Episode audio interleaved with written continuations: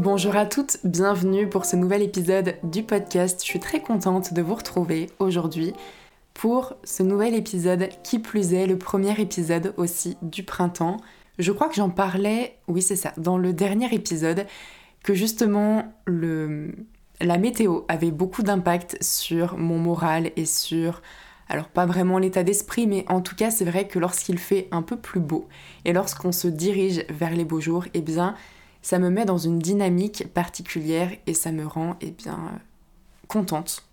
Et vous avez été nombreuses à me dire que ça avait le même effet sur vous. Donc c'était aussi un petit moyen de commencer l'épisode avec une note positive parce que aujourd'hui on va parler d'un sujet un peu plus tourné vers le négatif, mais qui me semblait être vraiment super important aussi. Et je vous ai demandé justement hier sur Insta quel était eh bien, le sujet que vous vouliez voir traité pour le prochain épisode, et c'est celui qui a eu le plus de votes, et apparemment c'était celui qui vous intéressait le plus. Donc je suis très contente de vous l'enregistrer ce matin. On va parler du côté négatif de l'indépendance, qui peut pourtant être vu très souvent comme une qualité. Et d'ailleurs, d'un point de vue un peu plus perso, eh bien, l'indépendance, ça fait partie des traits de caractère que je peux avoir. Et je pense que c'est vraiment l'un de ceux qui me caractérisent le plus. Si je devais faire un top 3, l'indépendance en ferait partie. Et jusqu'à maintenant, c'est vraiment quelque chose que je considérais être comme une qualité. Pour moi, l'indépendance, il n'y avait que des qualités à ça. Et je ne pouvais pas voir, ou en tout cas je n'arrivais pas à voir, le côté négatif de l'indépendance. Et c'est uniquement il y a euh, quelques semaines, c'est ça, quelques semaines que j'ai réalisé que finalement, l'indépendance est dans la grande majorité des cas euh, quelque chose de positif, mais comme pour tout, dès lors qu'il n'y a plus vraiment d'équilibre et dès lors que c'est un petit peu trop extrême, eh bien, il y a aussi un côté négatif. Et ça, ça concerne tous les sujets pour lesquels il y a de l'extrême. J'en parlais justement avec un ami, euh, alors là c'était plutôt sur le côté du sport. En fait on s'est mis vraiment d'accord sur le fait, on avait la même idée, que le sport est censé être quelque chose de positif. D'une façon générale, le sport c'est bon pour la santé, c'est bon pour euh, le moral, pour l'état d'esprit, pour le mental, pour, beaucoup de choses. Mais lorsque c'est trop extrême et que ça en devient un besoin, comme par exemple euh, alors là, pour le coup, ce besoin-là est vraiment négatif, mais finalement, au niveau du fonctionnement et de la demande de la pratique du sport par le corps et le cerveau, c'est au même titre que le fait de fumer. Ou d'autres besoins qui s'avèrent être négatifs, le sport, lorsque l'on n'a pas notre dose de sport, eh bien, ça nous met dans une situation de manque et ça va avoir des répercussions sur d'autres éléments qui n'ont rien à voir avec le sport et sur lesquels il ne devrait pas normalement avoir de répercussions négatives. Pour vous donner un exemple très simple, alors le, fait d'en parler pour certaines personnes, ça va peut-être sembler être un peu euh, ridicule et vraiment extrême, mais voilà, je partage de façon transparente et, euh, et ce qui se passe vraiment pour moi. Mais lorsque je n'ai pas ma séance de sport ou lorsque je ne fais pas mes 10 000 pas quotidiens, je me fixe vraiment à 10 000 pas par jour, eh bien, je suis beaucoup plus irritable. Je vais être beaucoup plus à. Je vais être beaucoup plus, alors pas forcément susceptible, mais en tout cas, il va y avoir chez moi un manque de ça, des, enfin de ça, donc euh, des, hormones liées justement à l'activité physique notamment, et ça va avoir des répercussions négatives sur les autres. Et ça, normalement, ça n'est pas censé arriver. Et dès lors que on arrive à prendre conscience que parfois c'est trop, eh bien c'est vraiment super important pour faire le nécessaire et éviter de se laisser dépasser par le côté négatif et finalement d'être victime de notre pratique du sport notamment là par exemple, mais d'être victime de nos fonctionnements d'une façon générale. Donc bref, ça c'est vraiment aussi euh, ce que j'avais envie de mentionner dans l'introduction du podcast. Alors avant tout, comment est-ce qu'on peut décrire l'indépendance? L'indépendance, c'est la capacité que nous avons à prendre des décisions ou à agir d'une façon générale au quotidien de façon autonome et sans avoir besoin de l'aide des autres ou de leur approbation et faire des choix et agir d'une façon qui soit cohérente à qui nous sommes, qui soit cohérente à nos valeurs et qui puisse être aussi une représentation de nos motivations. Et ça d'ailleurs, l'indépendance, c'est souvent associé à la maturité et à la croissance personnelle et aussi à la confiance en soi. C'est-à-dire que des personnes qui vont être indépendantes et autonomes et qui ne vont pas être en dépendance des autres vont dégager quelque chose qui s'associe beaucoup euh, eh bien, à la confiance en soi. Et rien que pour ça, c'est vraiment super important d'avoir un côté indépendant.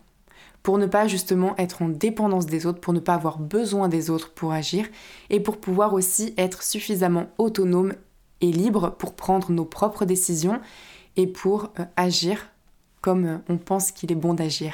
Et d'un autre côté, trouver l'équilibre, avec une certaine forme de dépendance aussi aux autres, est super importante au niveau de la santé mentale parce que on ne peut pas tout faire seul et parce qu'il faut aussi être réaliste sur le fait que on a toujours besoin des autres pour avancer, on a toujours besoin des autres au quotidien et se couper de toute dépendance aux autres, eh bien c'est vraiment vraiment super négatif et d'ailleurs c'est lié à nos fonctionnements cognitif. Donc là, il va y avoir une petite euh, parenthèse un peu liée aux neurosciences parce que je sais qu'il y en a certaines qui s'y intéressent beaucoup et sachant que ce sont aussi les études que je fais, eh bien ça vous permet de comprendre un peu mieux euh, pourquoi est-ce que on cherche l'indépendance et pourquoi eh bien euh, parfois on agit de cette façon-là. Mais nos fonctionnements cognitifs, c'est la capacité que va avoir notre cerveau à être en interaction avec notre environnement. C'est vraiment lié justement euh, au fonctionnement de notre cerveau. Et je pense que vous devez certainement le savoir, mais le cerveau humain est ultra complexe. C'est vraiment, selon moi, l'une des machines les plus développées et les plus poussées qu'il puisse y avoir aujourd'hui. Et qui dépasse toutes les machines qui ont été créées par l'homme et tout ça. Le corps humain et le cerveau sont ultra, ultra puissant et ultra complexe. Et en même temps, on fonctionne avec des processus qui sont relativement simples et qui permettent de comprendre beaucoup de choses dans nos fonctionnements. Le cerveau humain fonctionne à travers ce que l'on appelle des séries de circuits neuronaux qui sont responsables par exemple de nos prises de décision, de la motivation, des émotions aussi et de nos comportements d'une façon générale. Et il y a une chose qui est vraiment super importante pour comprendre l'indépendance, c'est la notion de récompense. Toutes nos actions, quelles qu'elles soient, et que nous en ayons plus ou moins conscience, sont motivées par un résultat et sont motivées aussi par une récompense. C'est-à-dire qu'on ne fait rien sans attendre quelque chose en retour. Et ça, parfois, ça peut être un peu difficile à comprendre, notamment quand on fait par exemple du bénévolat, ou quand on fait une bonne action, ou quand on fait quelque chose et qu'on pense ne rien avoir ou ne rien attendre en retour. Alors parfois, nous n'attendons pas forcément un retour de la personne à qui l'action est destinée, mais en tout cas faire une bonne action, ça nous apporte une satisfaction personnelle et ça nous donne aussi le sentiment d'avoir fait quelque chose de positif. Et ça, c'est en quelque sorte la récompense que l'on peut avoir de l'action que nous avons commencée. C'est aussi ce qui déclenche une réponse positive dans le circuit de la récompense et c'est ce qui va renforcer du coup notre volonté d'être indépendante. C'est vraiment le, serpent qui se mange la queue en quelque sorte dans le sens où une action va en emmener une autre, qui va en emmener une autre et finalement ça va faire une boucle et ça va être une continuité dans nos comportements et dans nos fonctionnements aussi. Il y a aussi le fait que l'indépendance soit influencé par des facteurs émotionnels. Donc par exemple, si une personne par le passé a connu des situations où elle a pu être contrôlée par exemple, manipulée ou influencée de façon extrême par une personne, eh bien ça va pouvoir déclencher chez elle aussi une réponse émotionnelle qui va la pousser à chercher plus d'indépendance pour la protéger de ce type de situation et pour ne pas qu'elle soit amenée à revivre une situation similaire. Donc l'influence de nos expériences passées est énorme sur euh, nos comportements présents. Donc ce fonctionnement cognitif, c'est ce qui explique beaucoup de choses dans nos comportements, dans le développement de certains traits de caractère, et c'est ce qui permet aussi, eh bien, euh, tout simplement de comprendre comment, comment on fonctionne. Donc l'indépendance, c'est dans la majorité des cas, vu comme une qualité. Et ça aussi bien sur le côté pro que perso, ça me semble être, quoi qu'on en dise, quelque chose à développer. En revanche, l'indépendance excessive va avoir une influence aussi sur notre cerveau et sur notre bien-être général, en mentionnant notamment le fait que pour la santé mentale, une indépendance extrême soit vraiment, vraiment mauvaise.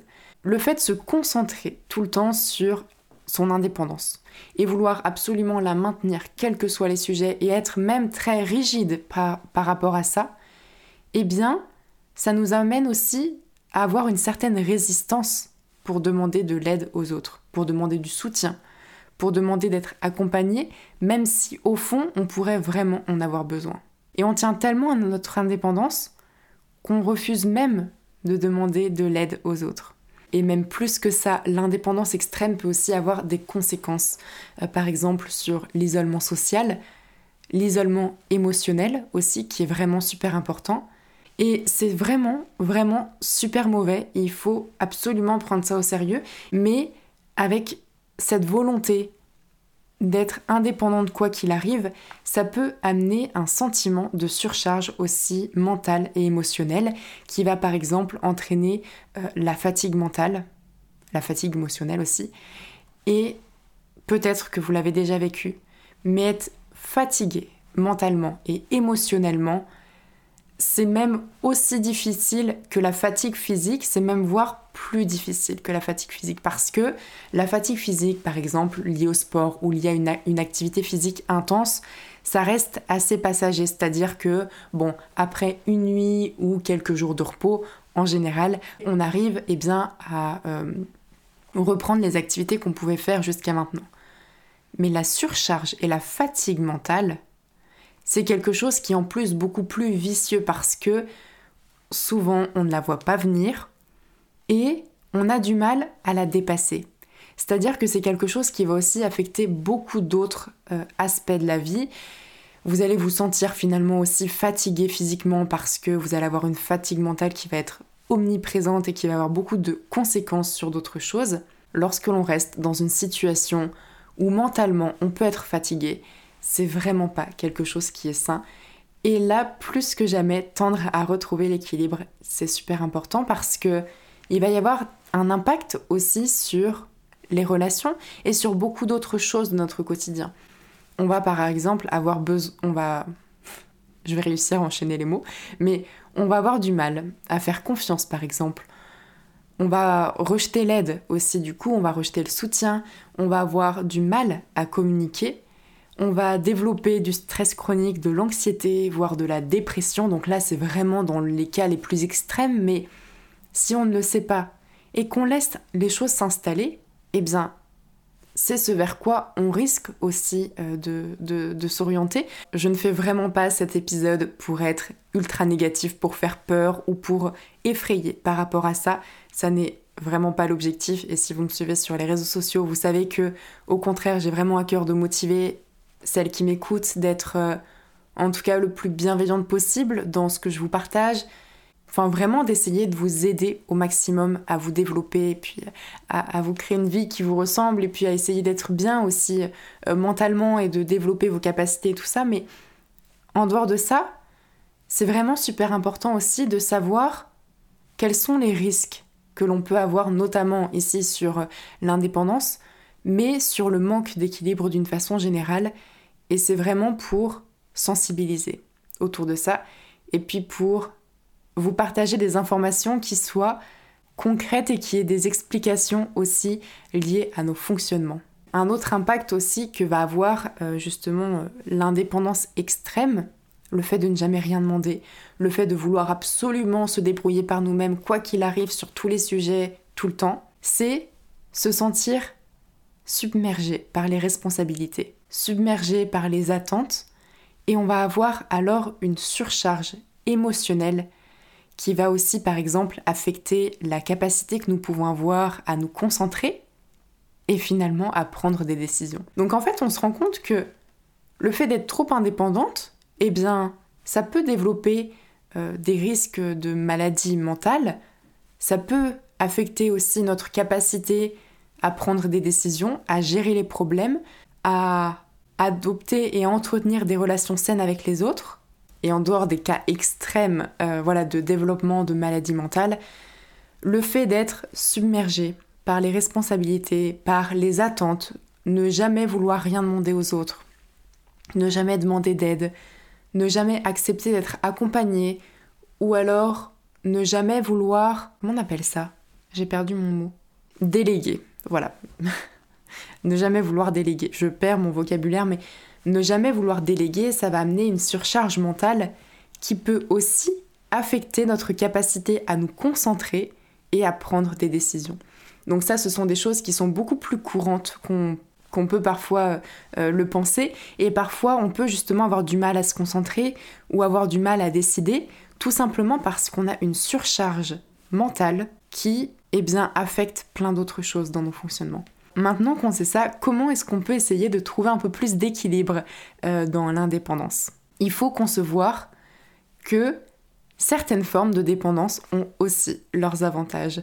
Et moi personnellement, ça fait que très très peu de temps que je le conçois et j'ai encore beaucoup beaucoup euh, de choses à travailler sur ça parce que j'ai toujours ma petite voix qui me dit que non, tu peux faire par toi-même, ne demande pas aux autres.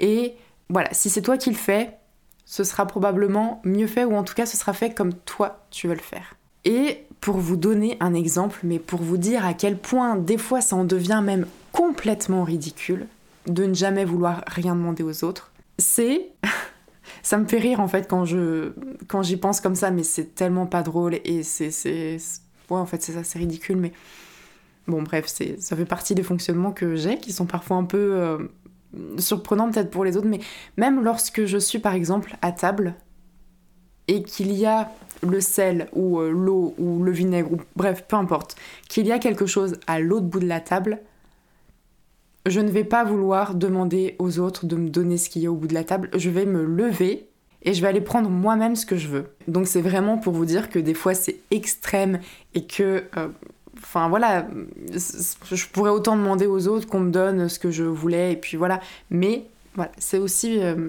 aussi quelque chose qui montre que justement, j'ai toujours ce côté où je vais me débrouiller mieux par moi-même, ou alors euh, de ne pas vouloir demander aux autres. Maintenant qu'on a vu nos fonctionnements, qu'on a vu pourquoi est-ce que ça pouvait être important euh, de tendre à plus de dépendance aux autres et pourquoi justement parfois l'indépendance peut être toxique, négative, on peut se demander eh comment faire du coup pour lâcher prise par rapport à la volonté d'indépendance et comment accepter d'avoir l'aide des autres ou en tout cas d'être un peu plus en dépendance des autres.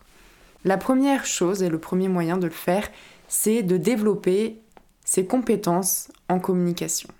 Et ça d'ailleurs, je vous invite à euh, vous rendre en description de l'épisode puisqu'il y a toujours le nouvel atelier qui est sorti il y a euh, quelques semaines sur la communication non violente et comment développer ses capacités à mieux communiquer au quotidien.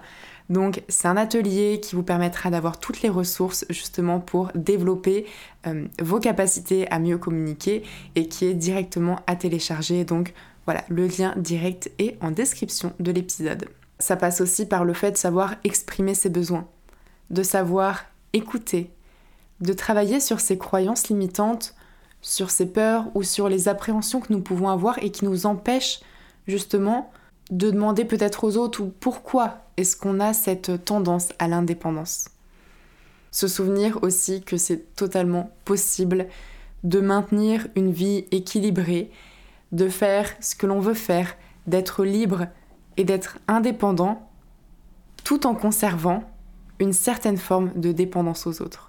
Donc voilà, je pense que ça fait pas mal pour cet épisode. J'espère que ça n'aura pas été trop long, mais je voulais faire quelque chose euh, d'ultra complet qui soit aussi avec le plus de valeur ajoutée possible et qui vous permette de comprendre vraiment mon fonctionnement et de ne pas donner des conseils uniquement comme ça, euh, sans savoir sur quoi est-ce qu'ils peuvent être basés, ou sans eh bien, essayer d'être la plus euh,